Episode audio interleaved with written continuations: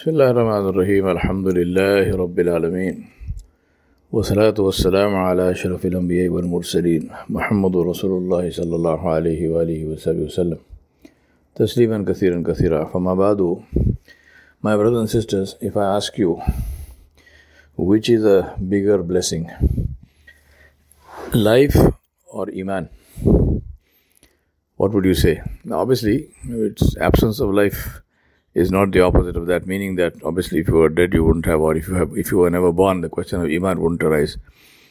But now that we are born and we are living, which is a greater blessing, life or Iman? Now it's not a matter of arguing uh, this one way or the other, because like anything else, it can be argued both ways. But I want to pro- uh, propose to you that life is a bigger blessing than Iman for one very good reason, and that is that as long as we have life, we can return to Allah subhanahu wa ta'ala. We can make istighfar and tawbah and we can return to Allah subhanahu wa ta'ala. So even if we lose our iman, for example, you might have a person who is going through some spiritual um, tests and uh, spiritual difficulties, and it happens to the best of us. Um, the uh, no matter how bad that is, including, for example, in this spiritual turmoil, maybe a person completely loses their iman.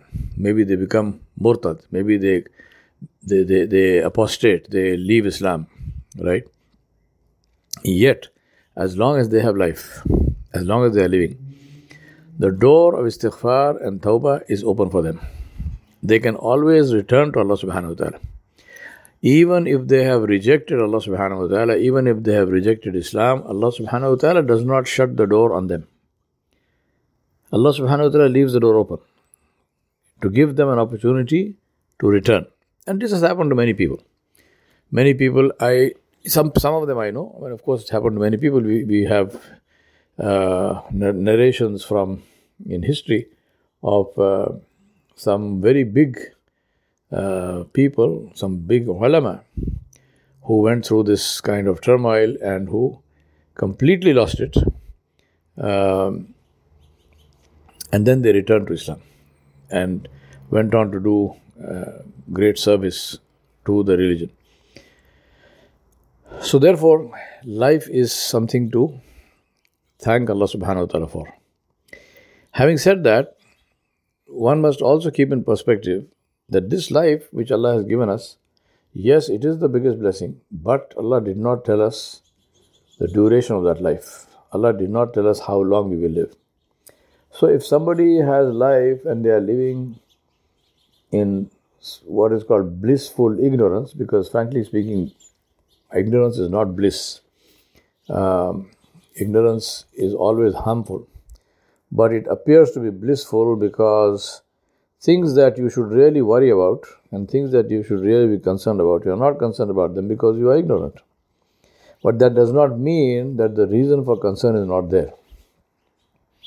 Right? It doesn't mean that the reason for concern is not there. The reason for concern is very much there. But you are not concerned because you don't understand what is going on. A good example is to take uh, the state of our health, for example. Right? Many people live lives which are very unhealthy. Their uh, habits, uh, what they eat, um, sedentary uh, habits, and so on and so forth. Uh, stress, which is for the most part self caused. All of these are serious health hazards uh, which can result in all kinds of major health issues, health problems. But they live like that because they are not aware of the, aware of those uh, things. So ignorant, because they're ignorant, uh, they seem to be very happy, and they are very happy, and they continue with their destructive lifestyles until one day payment time comes, and then they are in hospital and worse. So the fact that they were ignorant uh, was not really, if you, if you say, well, you know, ignorance is bliss, well, it's not bliss because ignorant, ignorance prevented them from seeing the danger uh, early enough to be able to do something about the danger. you know, one is not to see the danger at all, the other one is to see the danger but see it too late. So you can't do anything now. But the benefit is to, or, or the key, what is needed is to see the danger early enough to be able to prevent that danger from overtaking us. So that's why knowledge is important.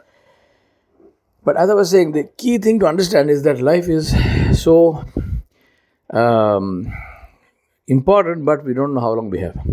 Which is the reason why it is so important to make istighfar and tawbah and to seek Allah subhanahu wa ta'ala's forgiveness uh, in order that we don't waste this life. You know, it is very important for us to understand that it is sustained effort, sustained, thoughtful effort, which creates winners. It's not. It's not talent alone. I mean, talent is often overrated. Um, people who have talent, alhamdulillah, uh, they become lazy because initially success comes too easily to them. And so they get into this habit and they think that success is something that is their birthright and they will be successful anyway. Whereas somebody who has to struggle for success will keep struggling. They, they won't give up. They will keep struggling. Um, so during so in the course of time, they build more muscle, right? Figuratively speaking, the ones who are con- who are consistent in their effort, they build more muscle. They, build a stronger iman, stronger faith than somebody for whom it came easily. For example, take the question of language. Of course, Arabic is extremely important to understand the Quran, to understand the Sunnah, and so on and so forth. But Arabic is not equal to Iman. Um, if you look at some of the uh, you know biggest uh, people who created fitan, who created huge tests and huge uh, rebellious uh, things, and resulted in in in, um, in creating sects and uh, you know denying Islam and denying Allah Subhanahu wa Taala. Uh, these people were uh, masters of the Arabic language. I can name many of them, but I'm not going to waste my time and uh, spoil the podcast by naming people who are, you know, may Allah forgive us from uh, from following them, and may Allah protect us from following them. people who have taken millions with them into wherever they are going. Uh, so I don't want to take their names, but the point is that uh, this is the rea- this is the reality, and the reality is that it is people who uh, who are you know who, who, knew the language very well. So it's not just a question of language. That doesn't mean don't learn Arabic. Obviously, please, uh, we should learn Arabic. We must know Arabic, but that is not a guarantee for anything. Iman is something else. Iman is that consciousness and awareness of Allah subhanahu wa ta'ala in our lives, which settles in the heart. And that's the reason why Imam Malik rahmatullah very famously he said that Abu Bakr radiallahu anhu, he said, it is not that Abu Bakr radiallahu anhu is the best of people after the Anbiya, uh, not because he prayed more than others or he gave charity more than, meaning most, that he prayed the most or he gave charity the most among all the Sahaba, uh, or that he died a shaheed. He did not die, die a shaheed, he, he died in his home. Uh, he, uh, there were people who prayed more than him, uh, anhum. Uh, there were people who gave more charity than Abu Bakr anhu gave. Imam Malik said Abu Bakr anhu is the best because of something that settled in his heart. And that something was Iman.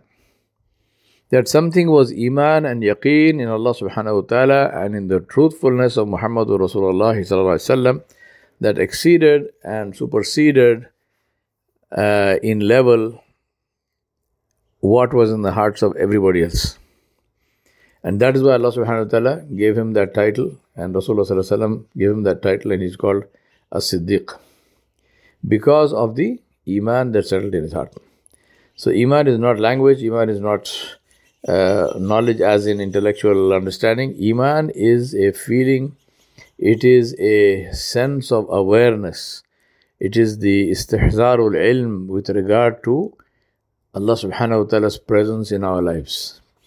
It is the experience of Allah subhanahu wa ta'ala in our lives. It is what moves the heart. And that is why Allah subhanahu wa ta'ala, when He spoke about Iman, Allah subhanahu wa ta'ala said, إِنَّمَا الْمُؤْمِنُونَ الَّذِينَ إِذَا ذُكِرَ اللَّهُ وَجِلَتْ قُلُوبُهُم Allah did not say that the mu'minin are those who uh, remember most of the names of Allah subhanahu wa ta'ala uh, or who have memorized the Quran or who have this degree or that degree. Allah said, the mu'minin, ulaika humul mu'minun haqqa. This, these are the ayats, ayat of, uh, of Surah Al-Anfal, second and third ayah. Uh, Allah subhanahu wa ta'ala began by saying that. By saying that the mu'minin, and later on he said, ulaika humul mu'minun haqqa. He said, Allah said, these are, the, these are truly the believers. Um, Allah said, they are, these are the people who when Allah's name is mentioned before them, their hearts shiver with the glory and magnificence and love of Allah subhanahu wa ta'ala. Wajilat qulubum. And then the rest of the ayah, I don't want to uh, prolong this podcast, but think about this and reflect on this. Let us reflect on this and say that when the name of Allah subhanahu wa ta'ala is mentioned, what happens to me in my heart? Focus on the heart Focus on the heart and see what happens to me in my heart. وصلى الله على نبي الكريم وعلى آله وصحبه أجمعين برحمتك يا رب العالمين